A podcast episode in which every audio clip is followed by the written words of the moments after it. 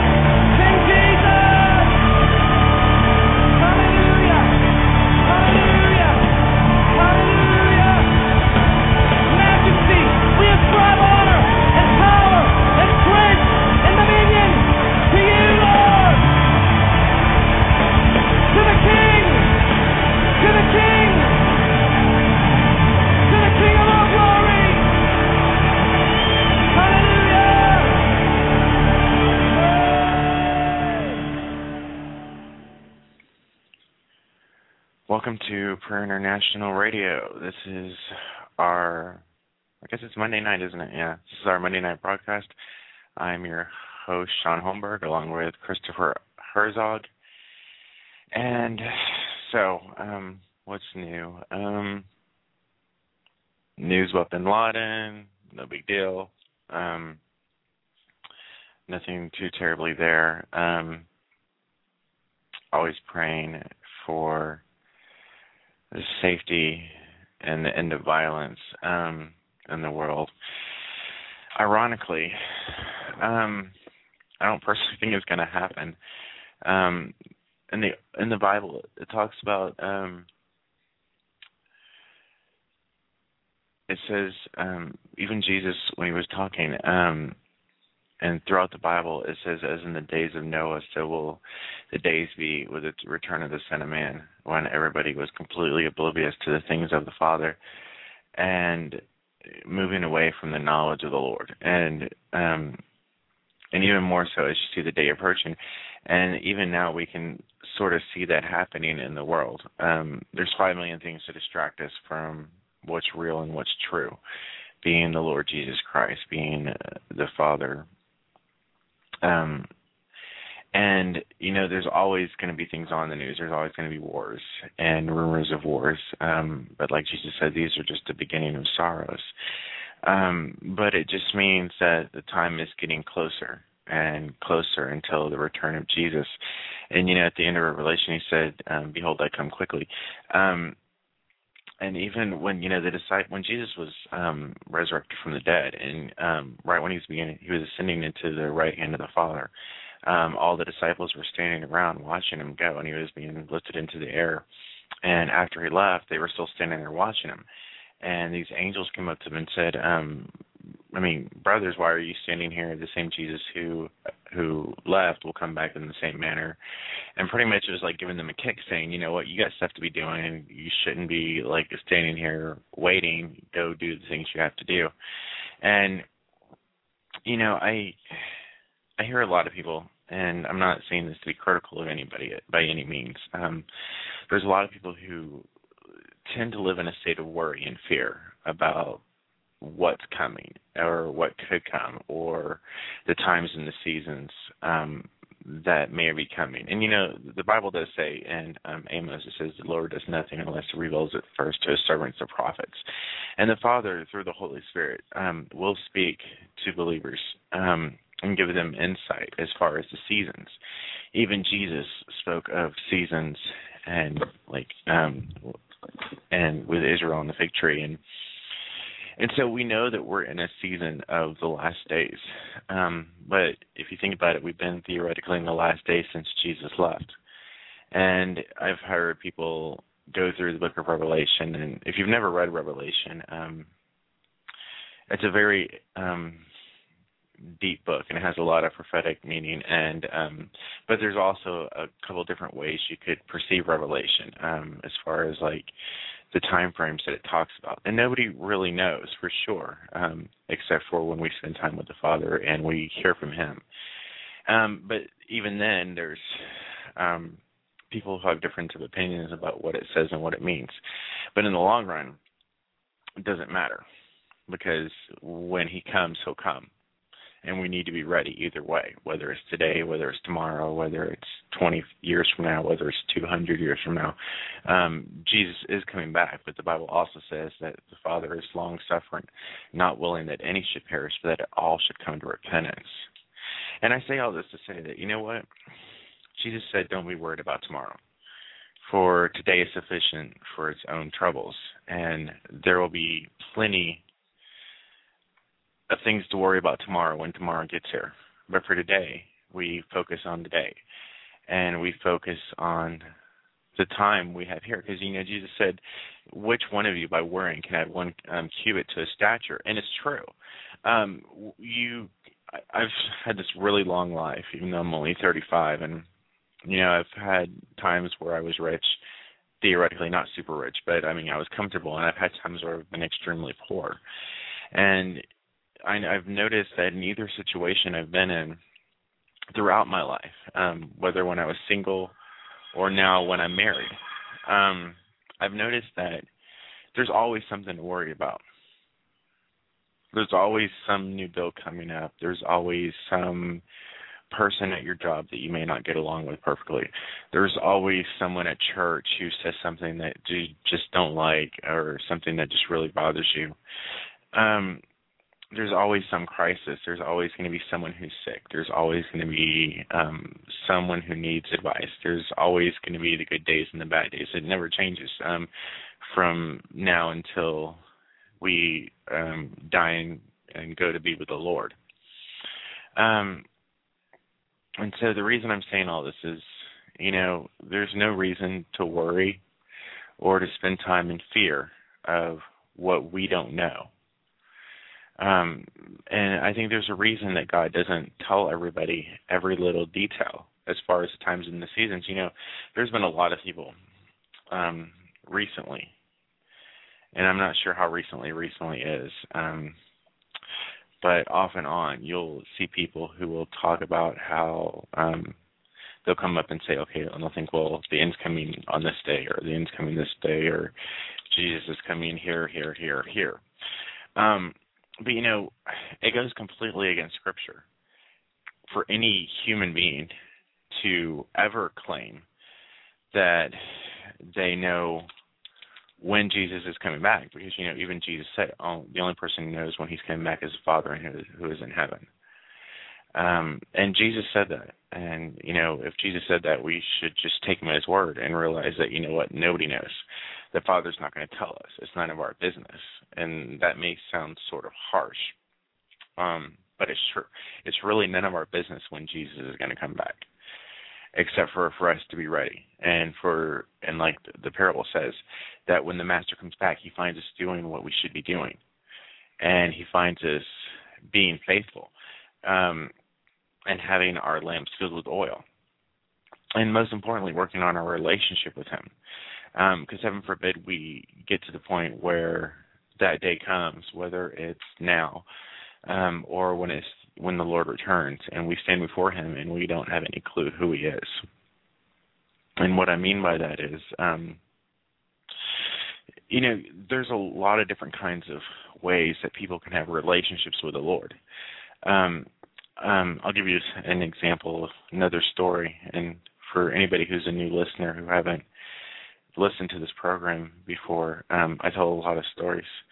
Um but when I was a um a new Christian, a relatively new Christian. After a couple of years, um, I wanted to go to Christ for the Nations. Um, actually, originally I was going to go to Oral Roberts University or Christ for the Nations, and I finally was sitting down and praying, and I had a brochure for each school, and I was just praying and looking at these two different brochures, trying to figure out which one I wanted to go to, because all I knew is I wanted to go preach the gospel to everybody, and um, and then my eyes flashed over to this Christ for the Nations bulletin, and it said um, it said um, prayer for all the nations or something like that, and that just caught my attention, and that was it. But up until that time, my only relationship with the Father um, came from the times of crying out to Him when I really needed help, or when I was in church. And granted, I spent a lot of time in church, but I didn't develop anything beyond that. I hadn't ever, no one had ever told me the importance of having an intimate relationship with God outside of church. And, you know, we need to be in church and we need to be around other believers because if you're not around other believers, then you're not with anybody who's like-minded. And that whole phrase "you are who you hang around with" is actually true even in the in the Christian world um, which is why the Bible says we are, are beholding as in a mirror the glory of the Lord and are being changed into the same image from glory to glory, even as by the Spirit of the Lord. And you know, whenever you're around the Holy Spirit and you're spending time with the Father, you automatically gleam off of Him and you automatically take up His characteristics and become like Him. And so we need to surround ourselves with believers, number one, because um, the Bible declares, if any two or more of you gather together in my name, I am there in the midst. And it says that iron sharpens iron. It says that a two four, um, it says that two are better than one, and a threefold fold cord cannot easily be broken. And you know, when you're out in the world and you're not surrounding yourself with other believers who have the same beliefs as you, and as far as the Father, sooner or later you're going to get to the point where you're going to feel completely all alone, like Elijah did. And Elijah, who had performed all these miracles, um, had uh, uh Jezebel claimed that she was going to kill him, and all of a sudden, after he had performed all these miracles, he started freaking out, sort of like the children of Israel, who had been who had seen the the the Almighty God deliver them time and time again. He had just delivered them from Egypt. They're going through the desert, and all of a sudden they start getting hungry and are afraid for manna, or for not having any food. So God sends manna, and then God's and then I mean, and God's constantly doing this stuff. But He had just uh, like like um, um moved the Red Sea so they could walk through it, and now I mean, which is I mean, they're literally walking. They get to to the Red Sea and all of a sudden it parts and they get to walk through it. And then the egyptians the army that was chasing them gets devoured by the sea. And now they're back now and then later on they're in the desert and now they're freaking out because they don't have food. And then god takes care of that. And then they're freaking out because they don't have water. And you know in the same way um we get to the point where if we don't have like-minded people around us who can build our faith and encourage us and uplift us. Because you know, you know, every every most almost all prophecy is ne- there's almost never there's never prophecy I want to say that's actually meant to condemn anybody because the Bible says in Romans um, chapter eight um, that there is therefore no condemnation to those who are in Christ Jesus, who do not walk according to the flesh, but according to the Spirit. For the law of the Spirit of life in Christ has set me free from the law of sin and death. And, you know, all prophetic ministry is made to exhort, to edify, to uplift. Um, and to encourage, um, to build up the body of Christ. It's never meant to tear down. Um, it's always something positive that um, demonstrates the love of the Father. Because you know, if we're speaking on behalf of the Father, um, whether it's prophetically or whether it's in ministry, or um, if it, if there's not a, the presence of the love of God and um, our conversation and in our actions, then there's something wrong. Because everything we should do should should point to Jesus, and everything about Jesus is about the, the love of the Father, sending His only begotten Son, that whoever would believe in Him would not perish but have everlasting life.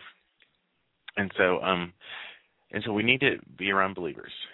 Number one, to be encouraged, because you know I've been there where I thought it was just me and I was all alone, and I would freak out, and it's like God, it's just me, I'm all alone but all I needed to do was get into a church to be around other believers, um, and that's great. And it, it's it's great to have the corporate anointing that comes from being around a body of believers. Um, even in the New Testament, right after Jesus was resurrected from the dead and ascended to the Father, the disciples were gathered together in one place in one accord. Um, and that's when the Holy Spirit, the Ruach HaKodesh, came.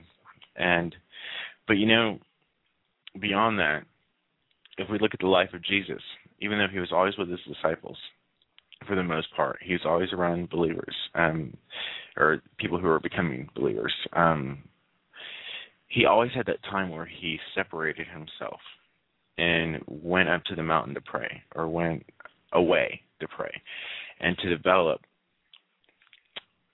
his relationship with the Father. And um, and that's when you hear the Father. You know, Jesus um was at a point where he didn't have any um food, and his disciples left to go get food, and they came back, and he said, "I have food that you do not know of, and which is to do the will of the Father who sent me." And because Jesus made it a point that he never did anything unless he heard from the Father, and he never heard from the Father unless he spent time with the Father. And we, as believers, have this amazing ability and privilege and honor that we can go before the uncreated God through the blood of Jesus, through the the veil that is his his flesh that was sacrificed for our sins. You know, um, when Jesus died on the cross, the veil of the temple was was shred in two, declaring that there was access to the holy place. Um, and that there was no no no, no longer a need for like one priest to go and become an intercessor because Jesus Christ became our intercessor and he made and he broke down the walls of separation so that we have complete access to the Father. You know, it says in Hebrews come boldly to the throne of grace in which we are accepted in a time of need. And we individually have this amazing ability and honor that we can spend time with Jesus, that we can spend time with God, that we can converse with Him, and we can like learn to discern and recognize His voice. But you'll never get to the place of discerning and recognizing His voice unless you're spending time in His Word, unless you're spending unless you're spending time with His presence. Um, and so, back to my story. This is a long, long way around the story, but um, back when I was in Christ for the Nations, it's literally to me back then it was like heaven on earth, the most amazing atmosphere of the presence of God. Everywhere you I was on campus, it literally felt like I was in the presence of God. We had worship every morning, worship every night. Um, it was unbelievable. And um I was having this amazing time in the Lord. But then when I left CFNI, it got really hard because I had never, even though it was in a Christian college, in the middle of the presence of God all the time, I had never had that time of separating myself from that and being alone with Him. I mean, and we we talk about how about practicing the presence of God, um, and about how you can come to the realization that you're always in the presence of God and that He's always there, and we keep Him in our consciousness that the Father is always there because He said He'll never leave you nor forsake you, and His presence um, is everywhere, and there's nowhere we can go away from His presence. But even then, it's rare for most people to spend just to spend time alone with Him, conversing with Him, um, and I hadn't done that. So when I left um, Christ for the Nations, it, it was hard. My walk, like like just like fell horribly because I didn't have anything I didn't have any kind of stability. I didn't have any kind of foundation. I mean, I had the word of God, but I didn't have the the confidence in my relationship alone with him that it's easy to have when you're in the presence of God in like a corporate setting because I got out of Christ for the Nations and I realized the same presence of God wasn't in my apartment. Um his presence was there, but it wasn't the same as being in a church with amazing worship and everything else. And there wasn't all I mean, there wasn't all this stuff that you normally have in a church. And so I had I so I had to struggle. Um, you know, Paul said at one point to work out your own fear your own salvation with fear and trembling. And I I really did that for a while. Struggling with my relationship with God because I was having to do it from scratch. And trying to take what I've I had heard from God and what I read about God and try and try to take that and apply it to a relationship with God that I didn't really have anybody to teach me about. Um, luckily, I had the Holy Spirit, and you know it says in um, I believe it's um, First John. I could be wrong about that, or it's regular. It's John. It says um, the same Spirit who abides in you will teach you concerning all things. Um, and the Holy Spirit teaches us concerning the things of the Father. And um, so I had to have this long period of time of developing my relationship with him. But in that relationship with him and developing that relationship with him, I learned confidence in my relationship with him. Which is similar to my relationship with my wife. I mean, if my wife is goes to the store or she goes out of town or something, I'm completely confident in our love and our commitment to each other. Um, and it's the same thing with the excuse me with the Father because we don't always see him or we can't see him. I mean, we can see his, the effect of his presence in our lives. And when people get healed or delivered, we can see the effect of his Holy Spirit working. But as far as physically seeing God, we can't. Um, not yet. And I don't think we'd want to. And because um, if any man sees a face, no man can see the face of God and live.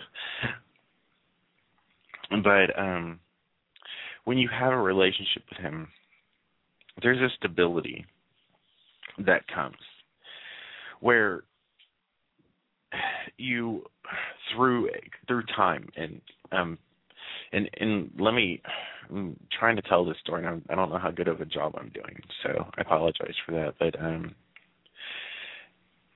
the the Bible talks about how there's fruits of the spirit love, joy, patience, righteousness, goodness, faithfulness, gentleness, self-control.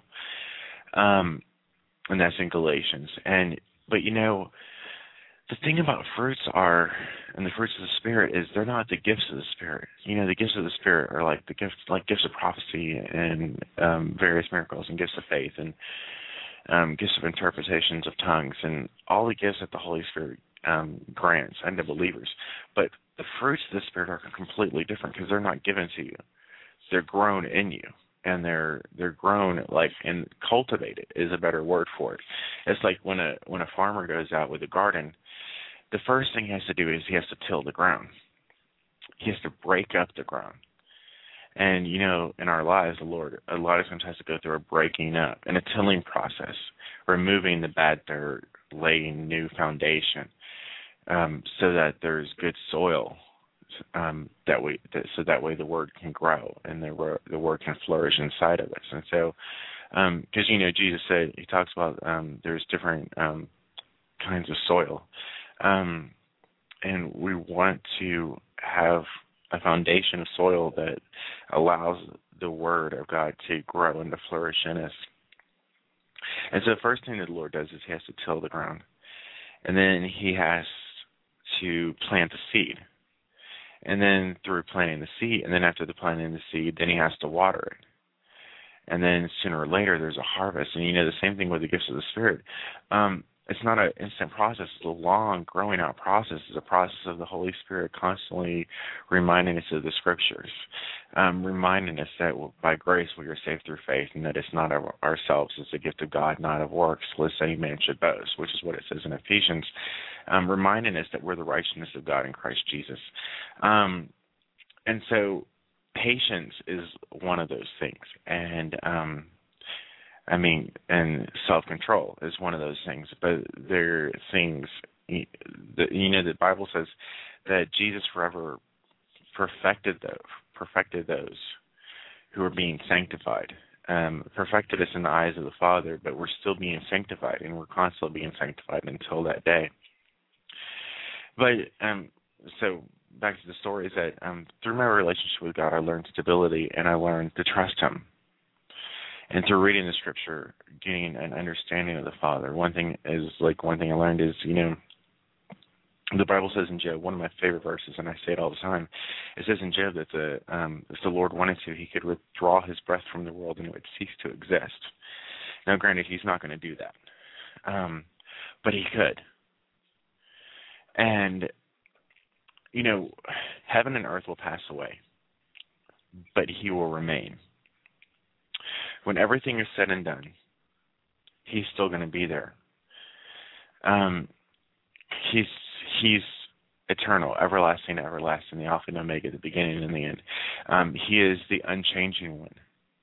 It says that Jesus is the same yesterday and today forever.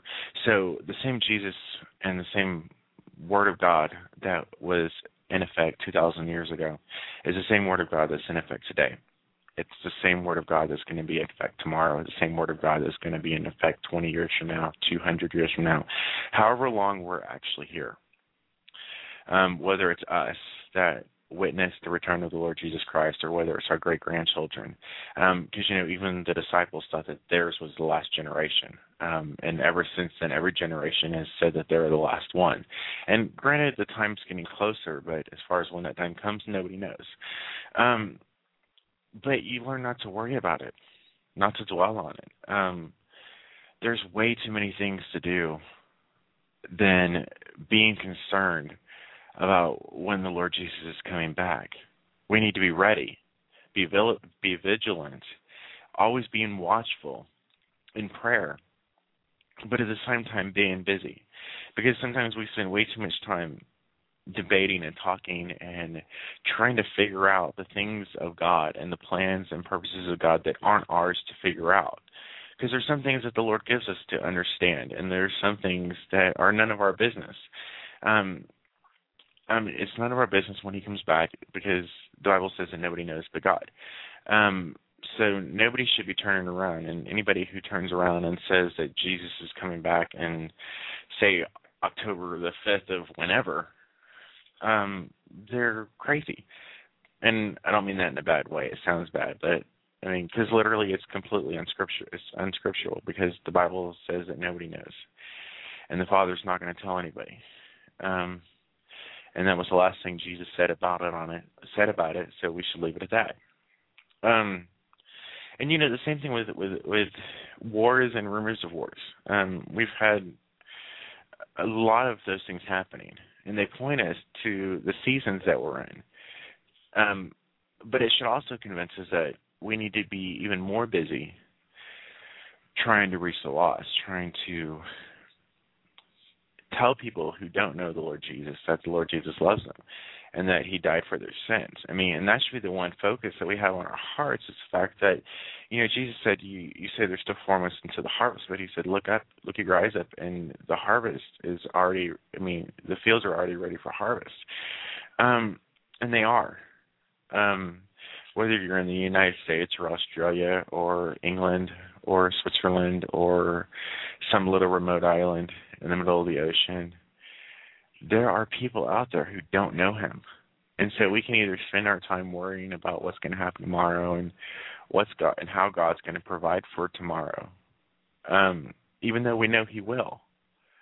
Um, and, and you know that's the thing. Um, we we tend to worry about like bills, for example. Um, and you know, there's this really good philosophy is that if you don't have the money today to pay a bill, then the only thing you can really do is go before the Father, who knows, who Jesus said knows everything you need before you even ask it.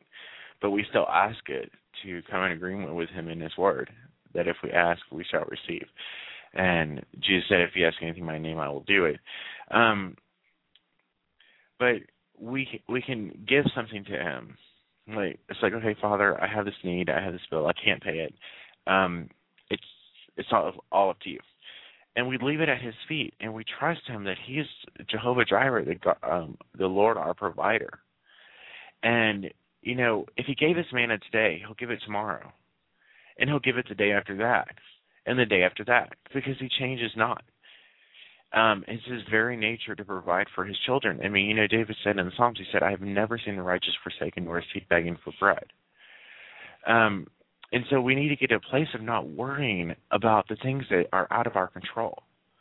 The only things that, are in our control is our ability to proclaim the gospel of the Lord Jesus Christ to the nations and to intercede on behalf of the nations and to literally do what Jesus told us to do, which is preach the gospel, lay hands on the sick, um, things like that and everything else, all the worries, um, all the things we can't handle, all the bills, all the everything else, we that's what prayer is for. We give it to the Lord. We trust Him to do exceedingly abundantly above all that we can ask or think, according to the power that works in us. Um, you know, the Father said in Jeremiah thirty thirty three, Call upon me, and I will answer you and show you great and mighty things that you know not of. But if we never trust Him, we're never going to see Him we'll never see the miracles happen because we're not trusting him, or we're not giving him the opportunity to prove him, prove him, prove his own word to us. Um, and so, anyway, um, that was a very long rant, um, or talk, or whatever you want to call it. But um, this is Prayer International Radio. Our call-in number tonight is six one nine six three eight eight four five eight. Um, and we will be back in just a few minutes.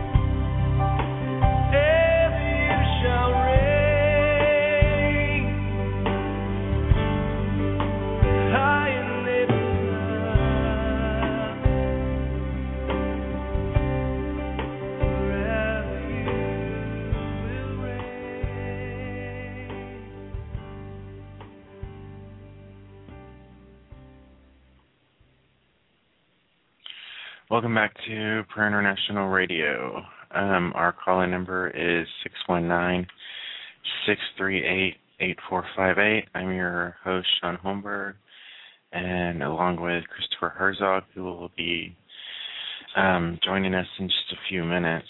Um, and so tonight we went on a long tangent about trusting God. So, um, you know, just to give you a just a another story um, to let you know that I don't just say things, um, but because I've actually had to live them. Um, there was a couple of, like four or five years ago. Um, there was this period of time where um, I'd been living with my my twin brother because um, we were best friends, and um, the place where we're living wasn't working out, and so um, we were having to make this choice of getting a new place to live. And he was engaged at the time, and um, he decided that him and his um, fiance, who were about to get married, were going to get their own house. And um, we had been living together for a couple of years, and he had wanted me to come move in with him or stay living with him. And um, I changed my. I decided that for the first time I was going to get my own place, and I was probably like say 27, 28, something like that. But I had never had my own apartment before in my entire life, even when I was in college. Um, never, even when I was in the army, never had my own place. And so I moved into this new apartment. and the first couple months, I completely was scared to death because um, I'd never been alone. And had an amazing job at the time, which um, this is probably like in January of whatever year it was, and so, and I was all confident, had a new car, um, and so a month into moving into this new apartment, I lost my job, and um, I had a couple, I had some computer work, side work, which didn't pay a whole lot, but I mean, fifty bucks here, fifty bucks there, and so I was stuck with this huge um dilemma in that okay now I don't have a job. I have an apartment of my very own for the first time and I have a car payment. What am I going to do? So I finally sat down and had a long conversation with the Lord. And what came out of the conversation was that I was going to continue in my side work and I was just going to trust God which it's you know it's easy to tell people to trust God. It's a lot harder to actually do it. And so what ended up happening is for the next year and a half, two years, um, I did contract computer work on the side, and month to month had absolutely no clue how the bills were going to get paid, except for I was going to trust God. And for a year and a half, I never had a bill that didn't get paid. Period. Um, except for one time, I think the electricity got cut off because I just forgot to pay it. Um, but in general, even though I never knew where the money was coming from, right before the bill was due, God would always provide. There would always be some job that would come up that would be just enough to pay the bill or whatever. And for a year and a half, I worked less than I've ever worked in my life had no idea where the money was going to come from, and God always provided. And so to let you know, I mean, it is possible to live completely by faith and trust in the Lord for all your finances. Um, there's plenty of missionaries out there um, who have to do the exact same thing, and they live completely in faith and trust in the Lord to provide for all their needs. Um, so, you know, um, It'd probably be, um, you know what? I should probably read some scripture because I don't have that much time left. Um, First John five. Um, um, it says, Everyone who believes that Jesus is the Christ is born of God, and everyone who loves the Father loves his child as well. This is how we know that we love the children of God by loving God and carrying out his commands. In fact, this is the love of God, to keep his commands, and his commands are not burdensome, for everyone born of God overcomes the world. And this is the victory that has overcome the world, even our faith. Who is that? Who is it that overcomes the world? Only the one who believes that Jesus is the Son of God. You know, um, the the disciples were constantly um, having issues and struggles, and the fact that the Father would prove them, Jesus would prove himself over and over again to them, and they still couldn't quite understand it. Um, um, with the feeding the 5,000 and how there were many baskets of fragments that were picked up. It was, they, go through things over and over again, and sometimes, you know, we need to look back in our lives and look back over the times when God has provided for us to give us encouragement and the strength and the faith to believe and to trust God and to understand that He doesn't change and that if He provided for us yesterday, He's going to provide for us in the future. It says, um, This is the one who came by water and blood, Jesus Christ. He did not come by water only, but by water and blood. And it is the Spirit who testifies, because the Spirit is the truth. And, you know, the Bible says, um, Jesus said, um, when he, um, he, the Spirit of Truth, will come, he will um, reveal to us all things. And it says that no one knows the mind of the Father except for the Spirit of the Father. And Jesus said this Holy Spirit would take what it says and declare it unto us. And the Holy Spirit is here to actually reveal to us the things of Jesus and to reveal Jesus to us.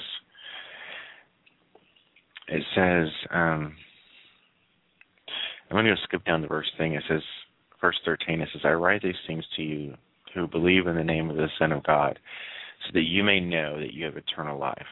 This is the confidence we have in approaching God, that if we ask anything according to his will, he hears us.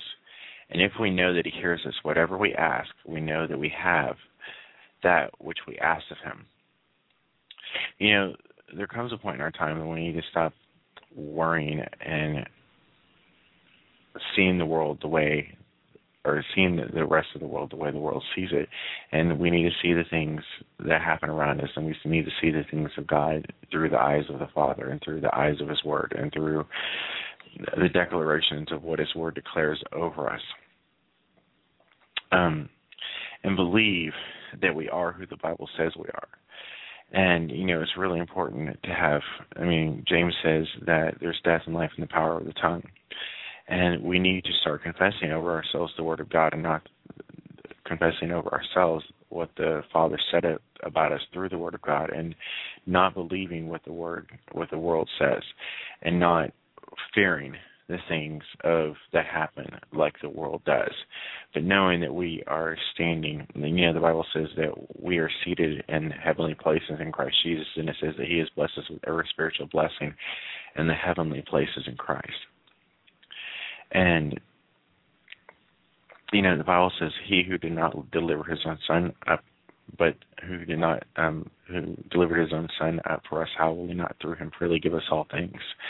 Um, and so, you know, whatever happens today, tomorrow, the next ten years, no matter how bad it gets or how good it gets or whatever else, it doesn't really have any effect because He is still God and he's still unchanging and he is still um, the King of Kings and the Lord of Lords. And that is the one thing that will never change. Um, anyway, this is Prayer International Radio. Um, our call in number is 619 638 8458. And we will be back in just a few minutes.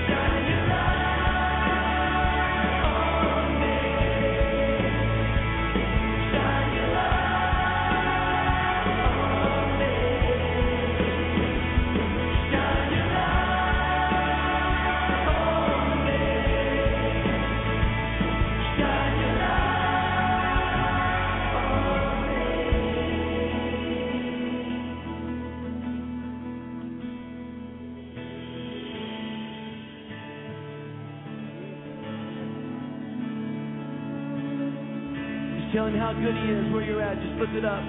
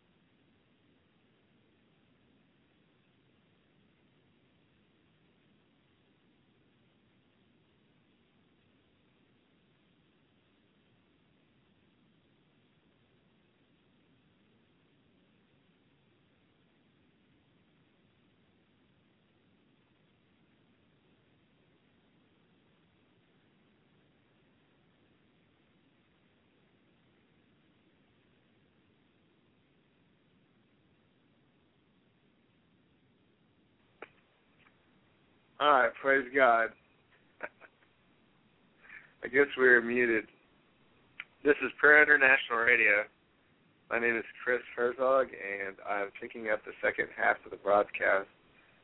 Uh, Shaun Holmberg was just sharing his heart and teaching the Word of God tonight, praying, just declaring the Word of the Lord, worshiping God. Hallelujah. And we are declaring the Word of God to the nations tonight we just want to open up in prayer. If you have any prayer requests, feel free to get into the chat room or call us at 619 638 8458. You can email us at prayerinternational at gmail.com. Check out the website, www.prayerinternational.org. And we're taking prayer requests tonight and just declaring the word of God to the nations. Praise the Lord. Well, let's go ahead and open up in the word of prayer. Father, right now in the name of Jesus, we just give you praise, we give you glory, we give you honor. Father, we thank you for what you're doing tonight. Father, we thank you for what you're doing throughout the earth. Lord, we give you praise tonight for Jesus Christ. We are declaring Jesus Christ to the nations, declaring the gospel of Jesus Christ to all who have ears to hear. And Father, we pray that you would open up their hearts by your Holy Spirit, and that you would bless them, that you'd give them eyes to see and ears to hear that you'd cultivate in them just an attitude, worship, prayer. And that, Father, you'd fill their lives with the Spirit of truth, Spirit of Christ, and your presence. Father, we thank you that your glory covering the earth like the waters cover the sea. Lord, we ask, Father, your will be done and your kingdom come on earth as it is in heaven. Lord, just give daily bread to those that need it, Lord. Provide for your children. Take care of your people. Lord, bless your people.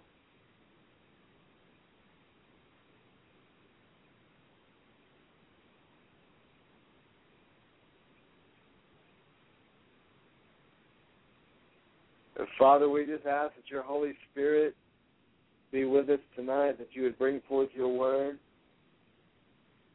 in truth. Bring forth your word tonight, Father. Thank you for what you're doing. We give you all the praise, all the glory, and the honor in Jesus' name. Amen.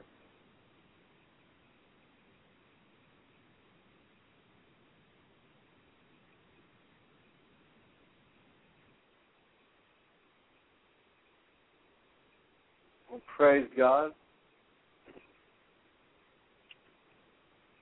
Tonight we just want to get into the Word a little bit and just, you know, I just want to share my heart with those of you out there. Uh, just really thankful for the Lord. Just really want to show an attitude of gratitude, to show appreciation tonight for Jesus all the blessings, just everything that God has done. And so, you know, the Bible says to give thanks continually, to rejoice always, to pray without ceasing. You know, and I think that we really need to give thanks continually. We need to learn to be thankful, to have an attitude of gratitude you know, thankfulness goes a long way in the the, the kingdom of God. Thankfulness goes a long way, even outside of the kingdom. Thankfulness goes a long way. When you meet people in the world, they don't even have to be Christians. but if they're thankful people, that they just really express gratitude or express thankfulness from their hearts, You know, there's there's a certain spirit about that among people. That's just such a blessing. And now talking about the kingdom, the Bible says to enter his gates with thanksgiving in your heart.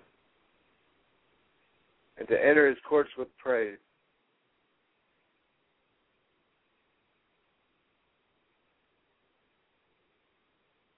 Praise God. As you begin to develop that attitude of gratitude, that graciousness towards the Lord, as you begin to develop that thankfulness towards God,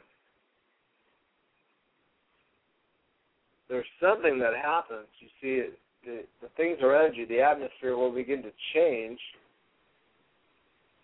as you develop thankfulness towards the Lord. You see Psalm 100, verse 2 and verse 3. Actually, let's just read the whole thing. I really want to get this down in people's spirits.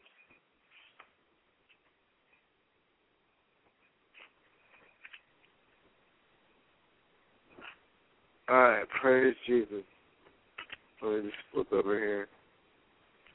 Psalm 100. It says, "Make a joyful noise unto the Lord, all ye lands. Serve the Lord with gladness. Come before His presence with singing. Know ye that the Lord He is God. It is He that made us, and we are not we ourselves. In other words, we didn't make ourselves. It's He that made us." We are his people, the sheep of his pasture. Here's where I was getting to, verse 4. Enter into his gates with thanksgiving and into his courts with praise. Be thankful unto him and bless his name, for the Lord is good. His mercy is everlasting, and his truth endureth to all generations. You see, the way you enter in is through, through the gates, and it's with thanksgiving. The way you come into his courts is with praise. The way you come into his presence is with singing. See, there's a pattern here. And as you begin to get into the holy pattern,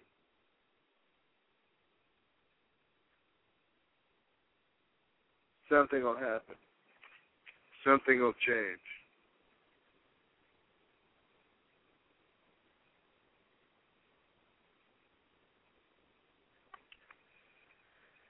So we're going to go into a time of worship and express our gratitude and express our thankfulness to. You may tune in and wonder, well, why do these guys worship all the time? Why do they have so much music on their talk radio show?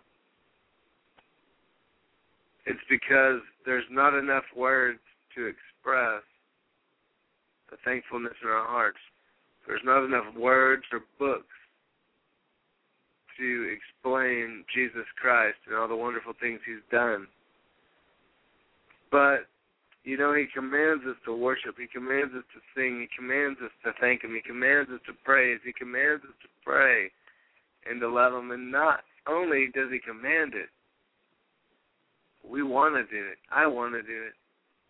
I know Shaun likes to do it. He wants to do it. And so we just want to express our hearts to the Lord, want to invite you to just worship God and allow the presence of the Lord to bless you and the presence of the Lord to touch you.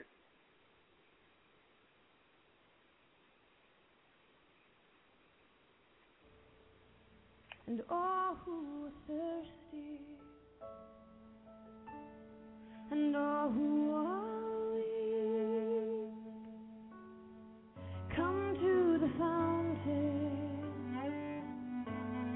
are Keep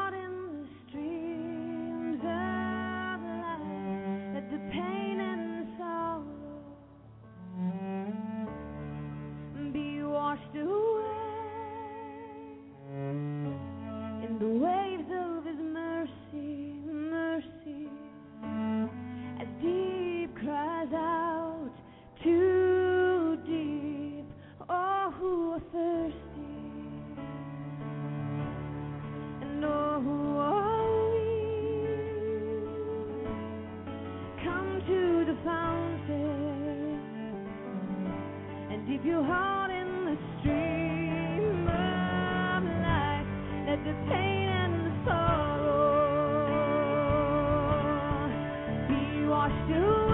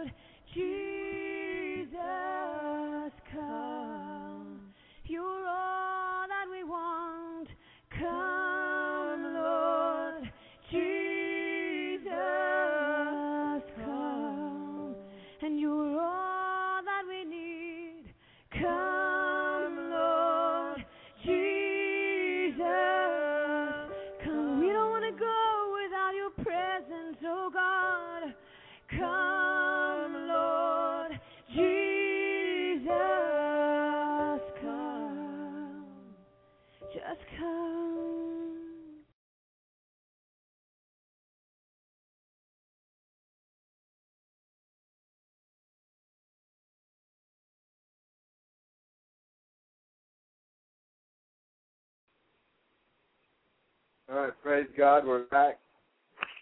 Prayer International Radio. Sorry, our switchboard's kind of messed up, so uh, we were muted for a while there. Prayer International Radio. My name is Chris Herzog, and filling in the second half of the broadcast. If you want to call in, our call in number is six one nine six three eight eight four five eight to join the show or ask for a request or listen to the show, whatever the case is. You can email us at prayerinternational at gmail.com. And we're going to get into Psalm 2. It's the 2nd of May, depending on what time you're listening. So we're going to get into Psalm 2. Why do the heathen rage and the people imagine a vain thing? Question Why do the heathen rage? Why do people imagine vain things? Think about that. Why do people plot or meditate on a bunch of emptiness, worthlessness, vanity, things that don't matter much? And the kings of the earth set themselves, the rulers take counsel together against the Lord and against his anointed, saying, Let us break their bands asunder and cast away their cords from us. You know, so many people come up against the people of God, the counsels of God. They come against the Lord's anointing, They come against the plans of God.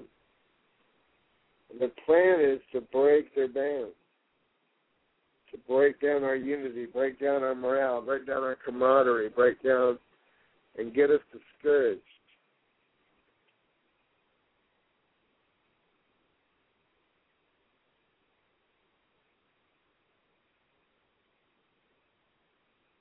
But the Bible says, He that sits, verse 4, in the heavens shall laugh, and the Lord shall have them in derision. You see, the Lord, He laughs, because the Lord does whatever He pleases. God laughs because He does whatever He wants.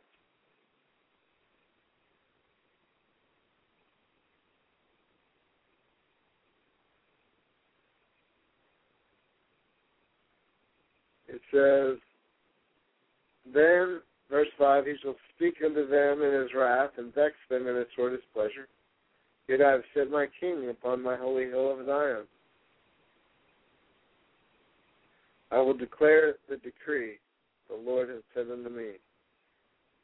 See, this is God speaking over his people, over his beloved, over his children. Listen, if you're a son of the Most High God, this is God speaking over you today. This, thou art my son, today I have begotten thee, ask of me, and I shall give thee the heathen for thine inheritance, and the uttermost parts of the earth for your possession. You shall break them with a rod of iron, and shall dash them in pieces like a potter's vessel.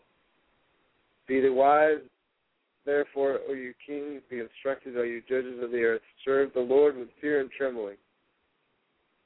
and rejoice in the Lord. Kiss the Son, lest he be angry. Kiss the Son, lest he be angry.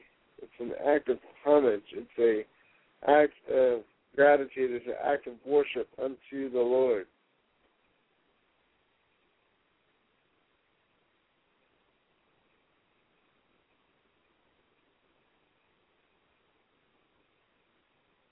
When his wrath is kindled but a little, blessed are they that put their trust in him. So if you're putting your trust in the Lord today, blessed are you. Serve the Lord with fear and trembling. Be wise and, and learn. See, only the fool says in his heart, There is no God, but see if you're wise.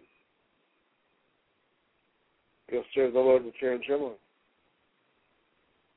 If you're a son of God, God says, Ask of me, and I'll give you the heathen.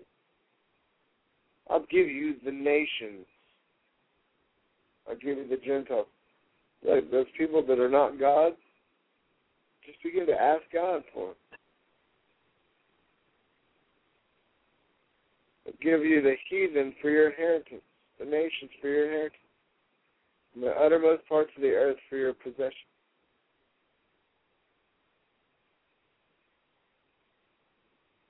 See, God is declaring in the decree He's declaring the decree of the Lord. He's saying,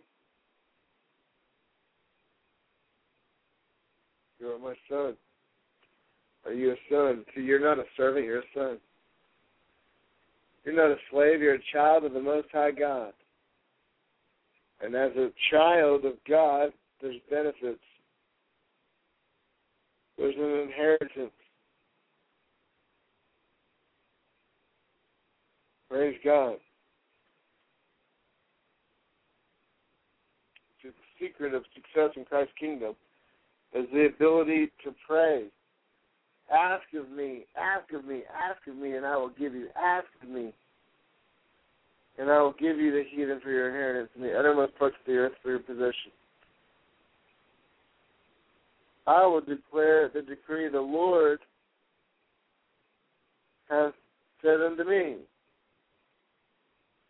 Are you declaring the decree that the Lord has said unto you? Are you asking God to give you the heathen or the nations for your inheritance and the uttermost parts of the earth for your possession? Are you kissing the Son? Are you worshiping the Son? Are you glorifying the Son? Jesus.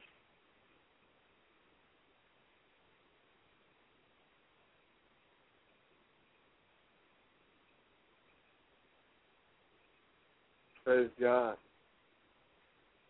Well, pray to God. This is Prayer International Radio. And we're just sharing Psalm 2. Getting into Psalm 2.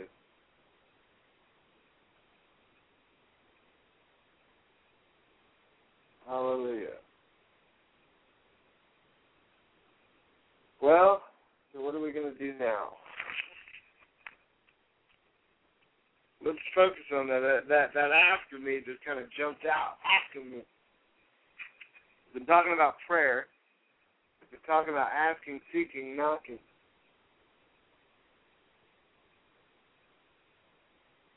He said, "Asking, you shall receive." New Testament, Old Testament is asking me, and I shall give thee. So the secret in Christ's kingdom is the ability to ask the ability to pray. The more praying there is in the world, the better. See, the world's shaped by prayer. The world's shaped by declaring the decrees of the Lord. The worlds were framed by the works of God. See, God shapes the world by the Word.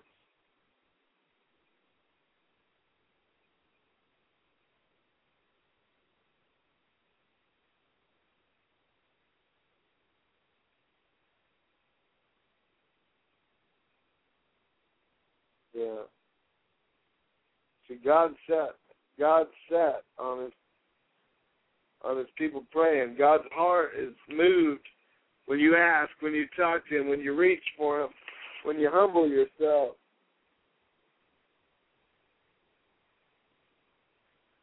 See, God wants us to reach out. God wants us to reach out. Secret to his success is asking. We're, we spin it up for Psalm 2, verse 8. Ask of me, and I shall give thee the heathen for your inheritance. We're talking about the ability to ask, the ability to pray, and how God's heart is moved by the asking. Prayers outlive lives of the people that utter them. They outlive generations.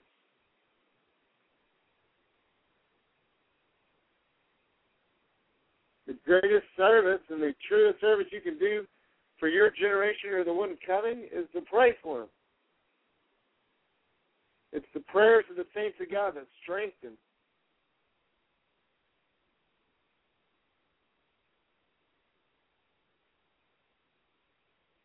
Praise God. Asking me is the condition that God puts in his very in, in the beginning. Asking me and I shall. See, we're supposed to pray. Pray for God's cause to advance. Pray for God's conditions to be met. Pray for God's glory to cover the earth.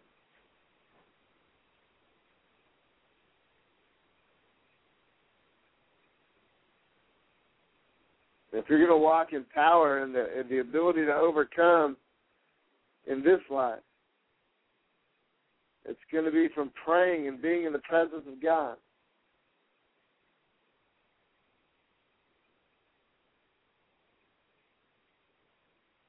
The keynote to having a sanctified life and, and a holy life and a, and a powerful ministry, prayer. It's in that secret place on your face before God, listening to the voice of God. See, prayer is not just saying a bunch of stuff. It's not just asking, but it's receiving.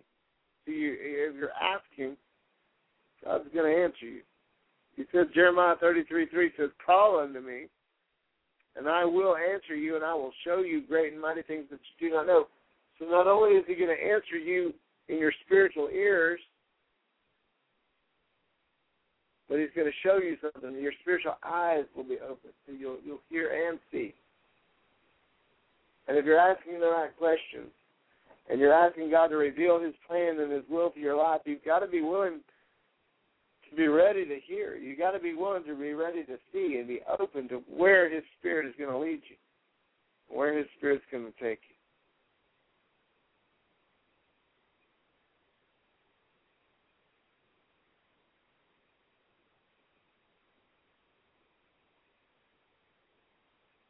Look, when God moves in power, it's because men and women are praying.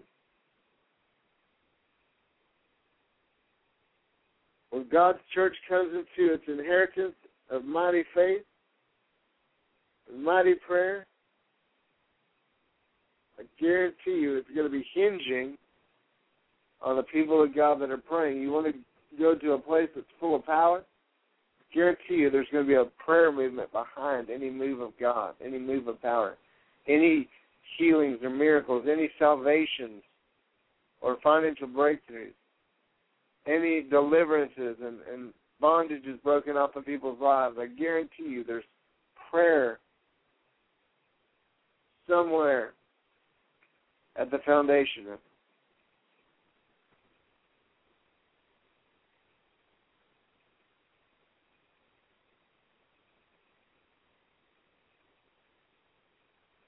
Praise God.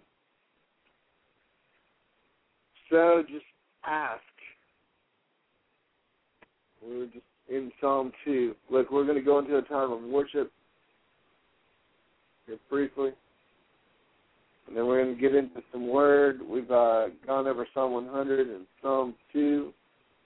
had some time of worship, talked about thankfulness and, and gratitude, and we are going to get into more about prayer here in a minute. Praise God.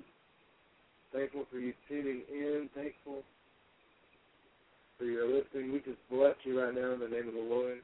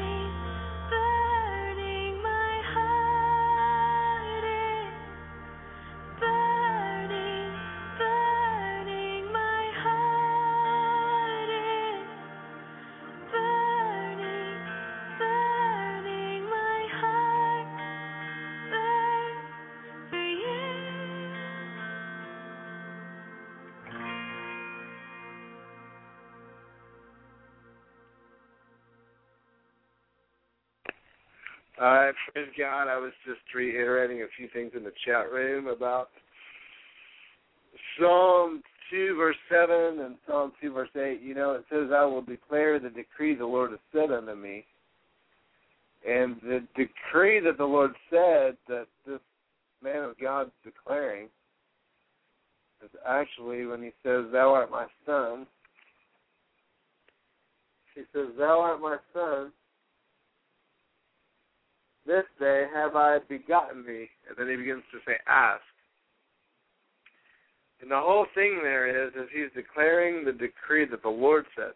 And sometimes when we're facing our situations, we're facing our trials, we're facing our circumstances in life, whatever it is that we're dealing with, we need to begin to declare the decree that the Lord says.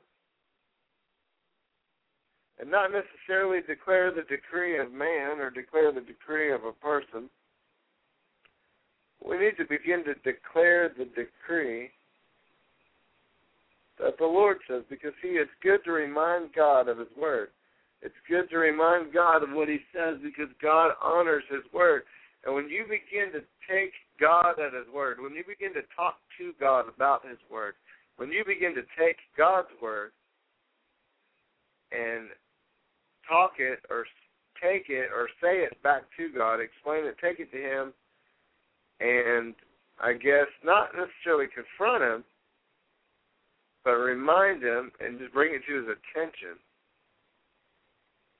that He did make this decree or he did make this declaration.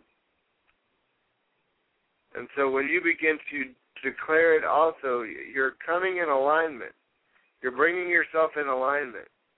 You're bringing yourself in line with God as you're declaring and decreeing. That's why confession of Scripture, that's why I'm making what they call positive confessions or confession prayer is so important, or, or speaking affirmations over yourself begin to declare what the Lord has said over yourself, over your body, over your mind, over your spirit, over your family, over your finances, over your ministry, over your city, over your church, but you begin to speak God's words. See, this is part of prayer. And you learn to begin to speak truth. You learn to begin to speak in accordance and in alignment with the Spirit. Because see, Jesus said you have whatever you say. And what's rough is when you've got people that pray one thing, but they're constantly saying another about that situation. They're praying for God to break through, but they're always talking defeat. They're praying for God to heal, but they're always talking sickness.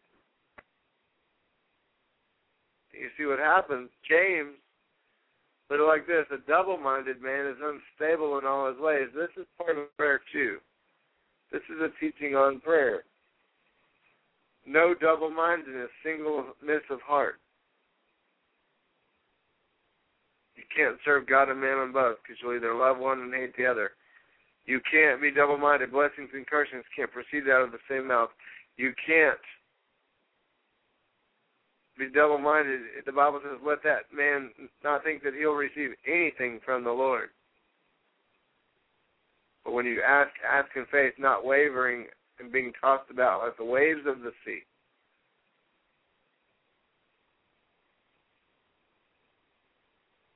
And that's what the Word of God says today.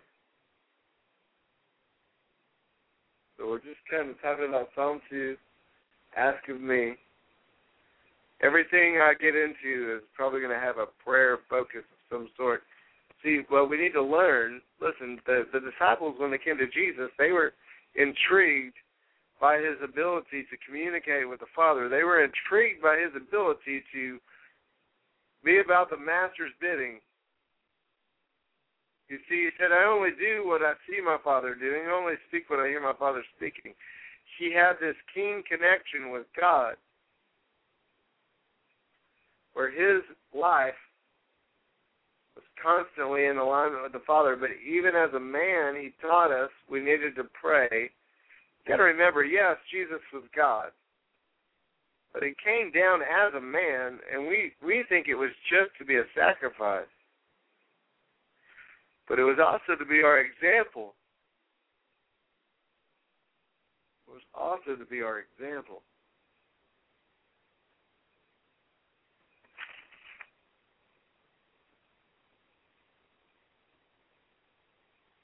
So let Christ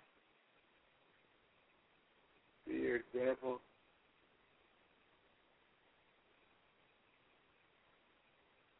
Praise God. Let Christ be your example. Let Christ be your foundation.